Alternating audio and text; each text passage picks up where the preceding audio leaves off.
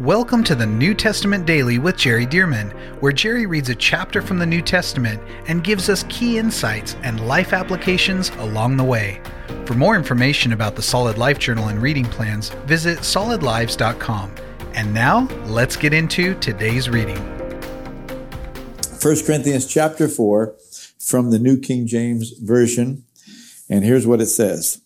The apostle Paul said, let a man so consider us as servants of Christ, the anointed one, and stewards of the mysteries of God. Let's just stop there for a moment.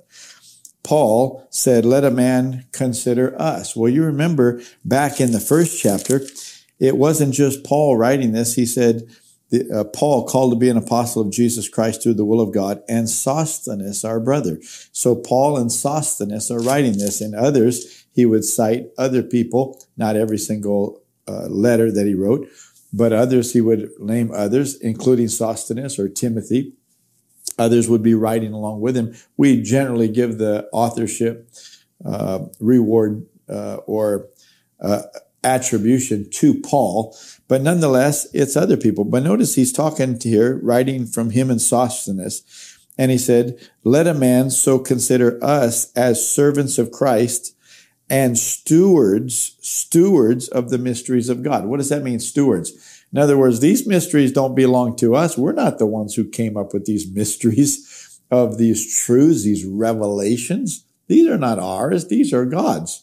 The Lord has opened our eyes to them, Paul is saying, and now we're stewards. We, we're serving God, but we're stewards. These are mysteries of God. In other words, Paul's saying, if I was never born, these mysteries, these truths, these revelations that I'm teaching, they'd still be true. They're still life changing. They're still eternal in God. God is still wanting to make them known, even if I was not in the picture.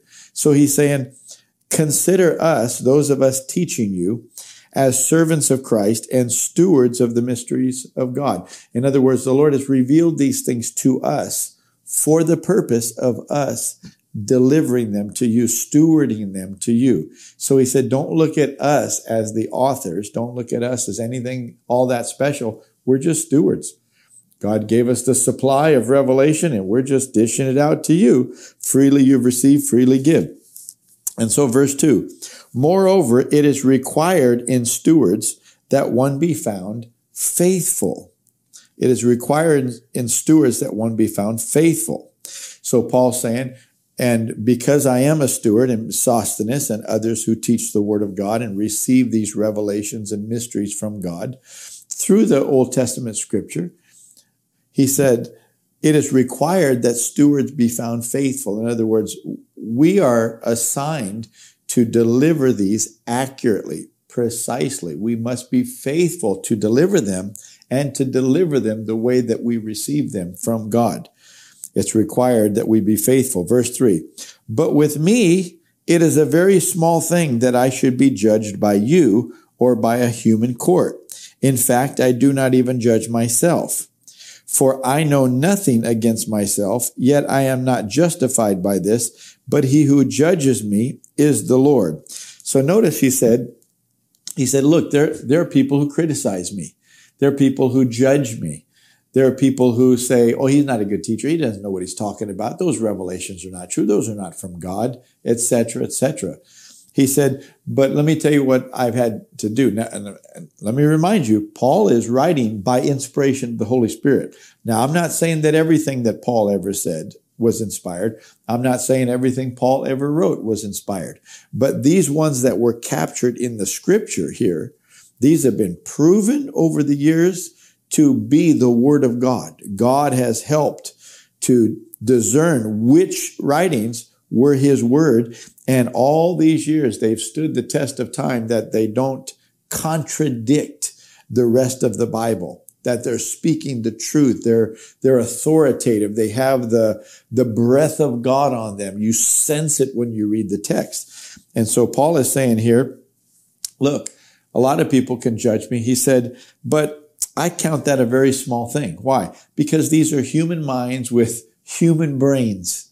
They, they don't have the ability to judge they, they would not have the perspective that God has to be able to judge whether or not I'm stewarding the mysteries the way the Holy Spirit gave them to me. The Holy Spirit would be able to judge that. Father God, the Lord Jesus, and the Holy Spirit would be able to do it. But human beings, he said, so I count it as a very small thing that I should be judged by you or by a human court.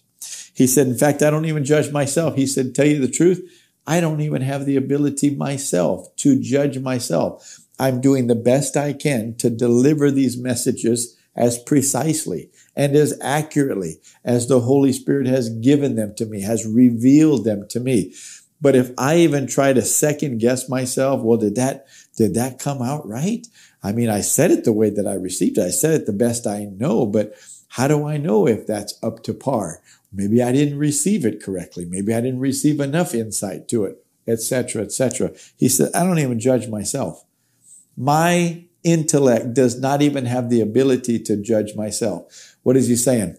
I'm dependent on my born again spirit and the Holy Spirit down in my spirit, helping me, strengthening me through the fullness of the Spirit to speak words that sometimes my mind can't even fully explain. And yet these words are coming out and I know them to be true. And it's the way God has shown it to me, but I can't prove it with my own intellect. He said, so I don't even judge myself. That's interesting. It almost seems like a cop out, like I'm just going to say a bunch of words and, and not care whether they're true. That's not what he's saying.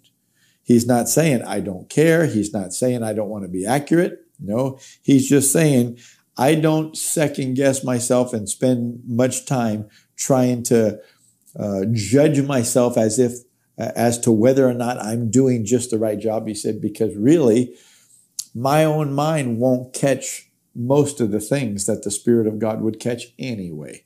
He said, so I'm really depending on the Holy Spirit to help me and to direct me and to help me have a sense if I'm off or if I'm missing something, if I need to pray through something a little more.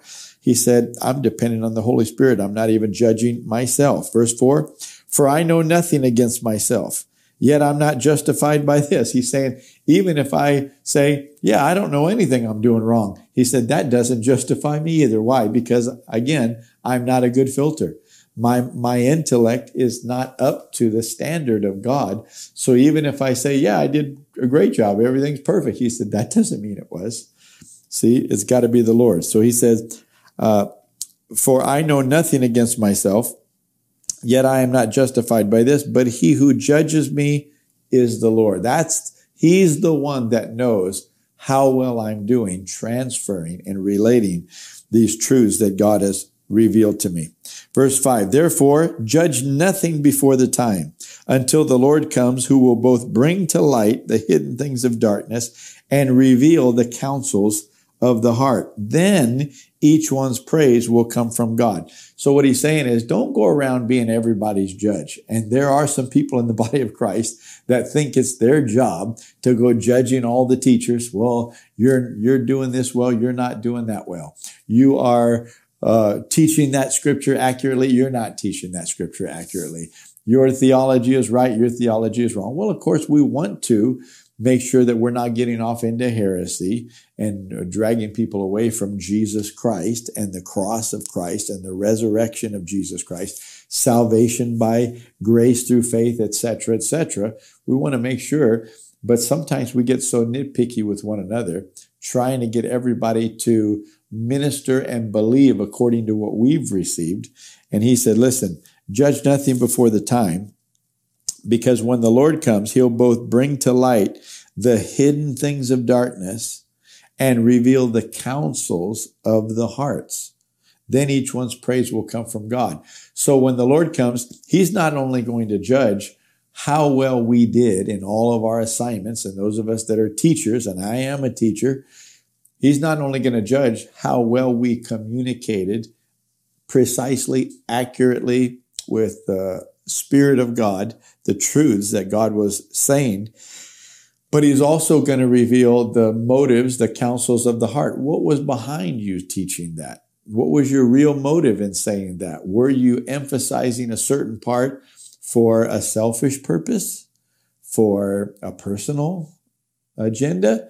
Or were you really ministering to help the people to be who they're called to be? He said, when the Lord comes, he'll judge not only the job that you did, but the motives, the counsels of the heart. And then each one's praise will come from God. Notice not to God, because God wants to praise those that do a good job. Do you remember the parable Jesus taught at the end of the age? That he, he's going to say to some, well done, good and faithful servant. But to others, nope, you were not good and faithful. See, and so verse six, now these things, brethren, I have figuratively transferred to myself and Apollos for your sakes, that you may learn in us not to think beyond what is written, that none of you may be puffed up on behalf of one against another. So he's saying, now I'm writing these things figuratively for your sakes that you can, that you may learn in us not to think beyond what is written. And people speculate, people add to it. They say, you know what he's really saying, you know what he's really thinking. He said, don't go beyond what's written. Don't go beyond what's written. And then he goes on to say, verse seven, for who makes you different or differ from another? And what do you have that you did not receive? In other words, did, were you born with extra wisdom that we don't have? Or are we all on the same level in that until God shows us something, we don't know? So all knowledge and wisdom comes from God. Uh, and so come from God. And so, and what do you have that you did not receive?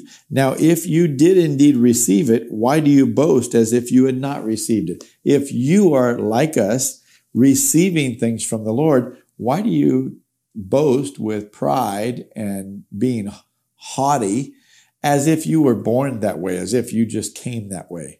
No, you didn't come that way. Every, everything that's good that we receive comes from God, including our very lives. So he said, Why do you boast as if you did not receive it? And verse 8, you are already full, you are already rich, you have reigned as kings without us.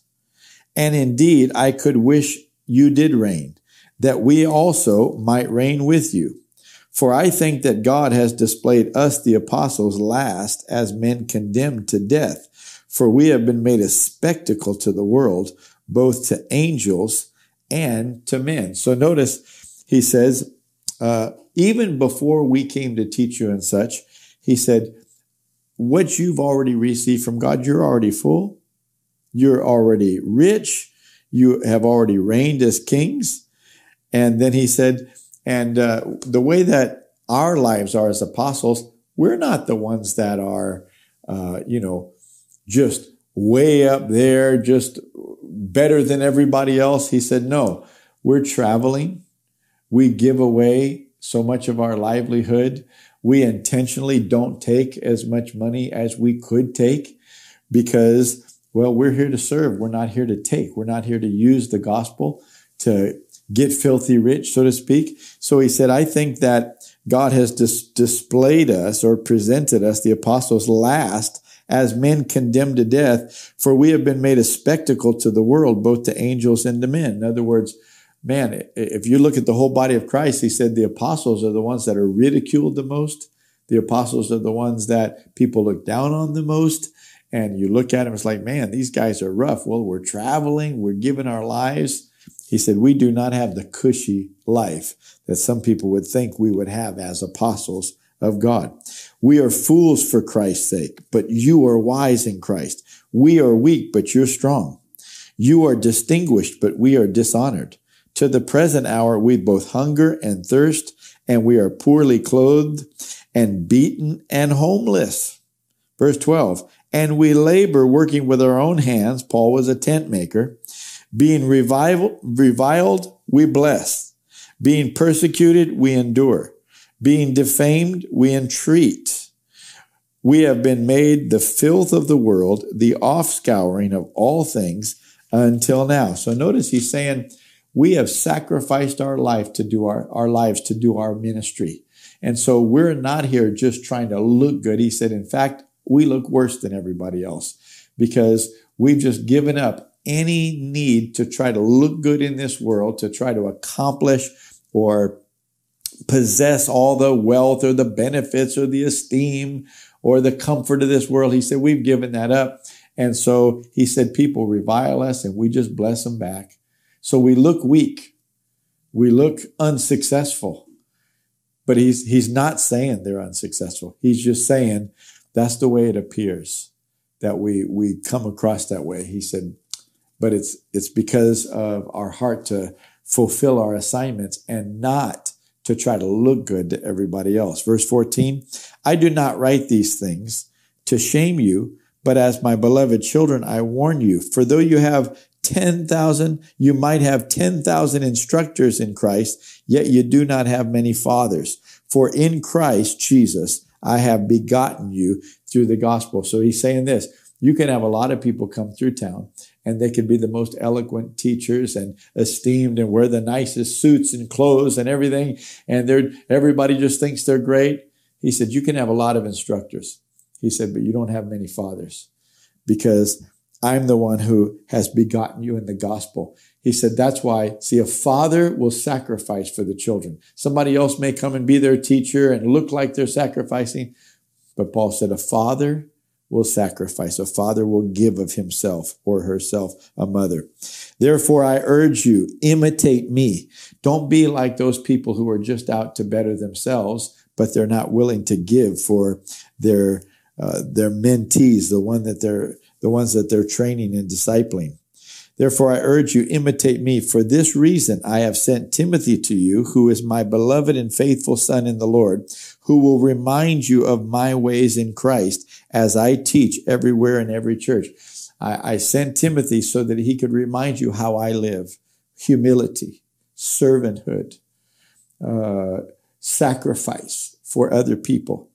He said, this is the way I want to model and, and train you to live your lives. Now, some are puffed up as though I were not coming to you, but I will come to you shortly if the Lord wills, and I will know not the word of those who are puffed up, but the power.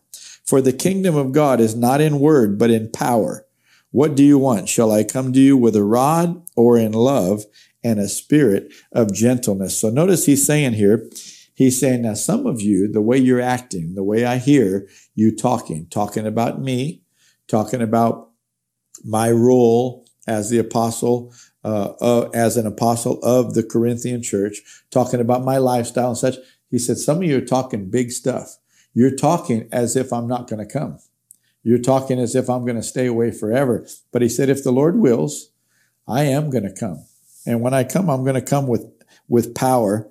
He said, then I'm going to know who this is who's talking big, who's spreading these rumors, who's being critical, talking like they're all that, as sometimes the young people used to say some years ago. He said, but we're going to find out who's all talk and who really has the power of the Holy Spirit behind them. He said, for the kingdom of God, verse 20, is not in word, but in power. So he said, how do you want me to, to come? Do you want me to come to have to bring correction and to confront people who are walking this way in pride and arrogance? Or do you want me to come in love and a spirit of gentleness? And he's hoping that they say, no, no, we'll tone it down. Hey, Bob or Harry or Susan or whatever. Hey, you need to get in line because Paul's going to come and let's not make him correct us. Let's walk the way that he walks in humility and kindness and love and gentleness. He said, and then if you will change your ways to become like I've been to you, then I can come in love. That's 1 Corinthians chapter 4. We'll see you tomorrow. Thank you for joining us for the New Testament Daily with Jerry Dirmann.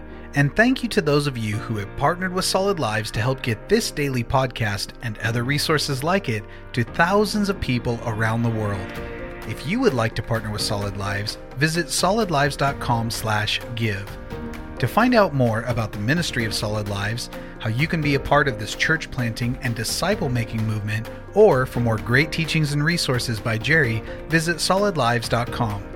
We also want to invite you to check out Jerry's other podcast called The Jerry Dirmann Podcast. Here, Jerry shares with us at least weekly from God's Word, challenging us and equipping us to fulfill the amazing plan that God has for our lives.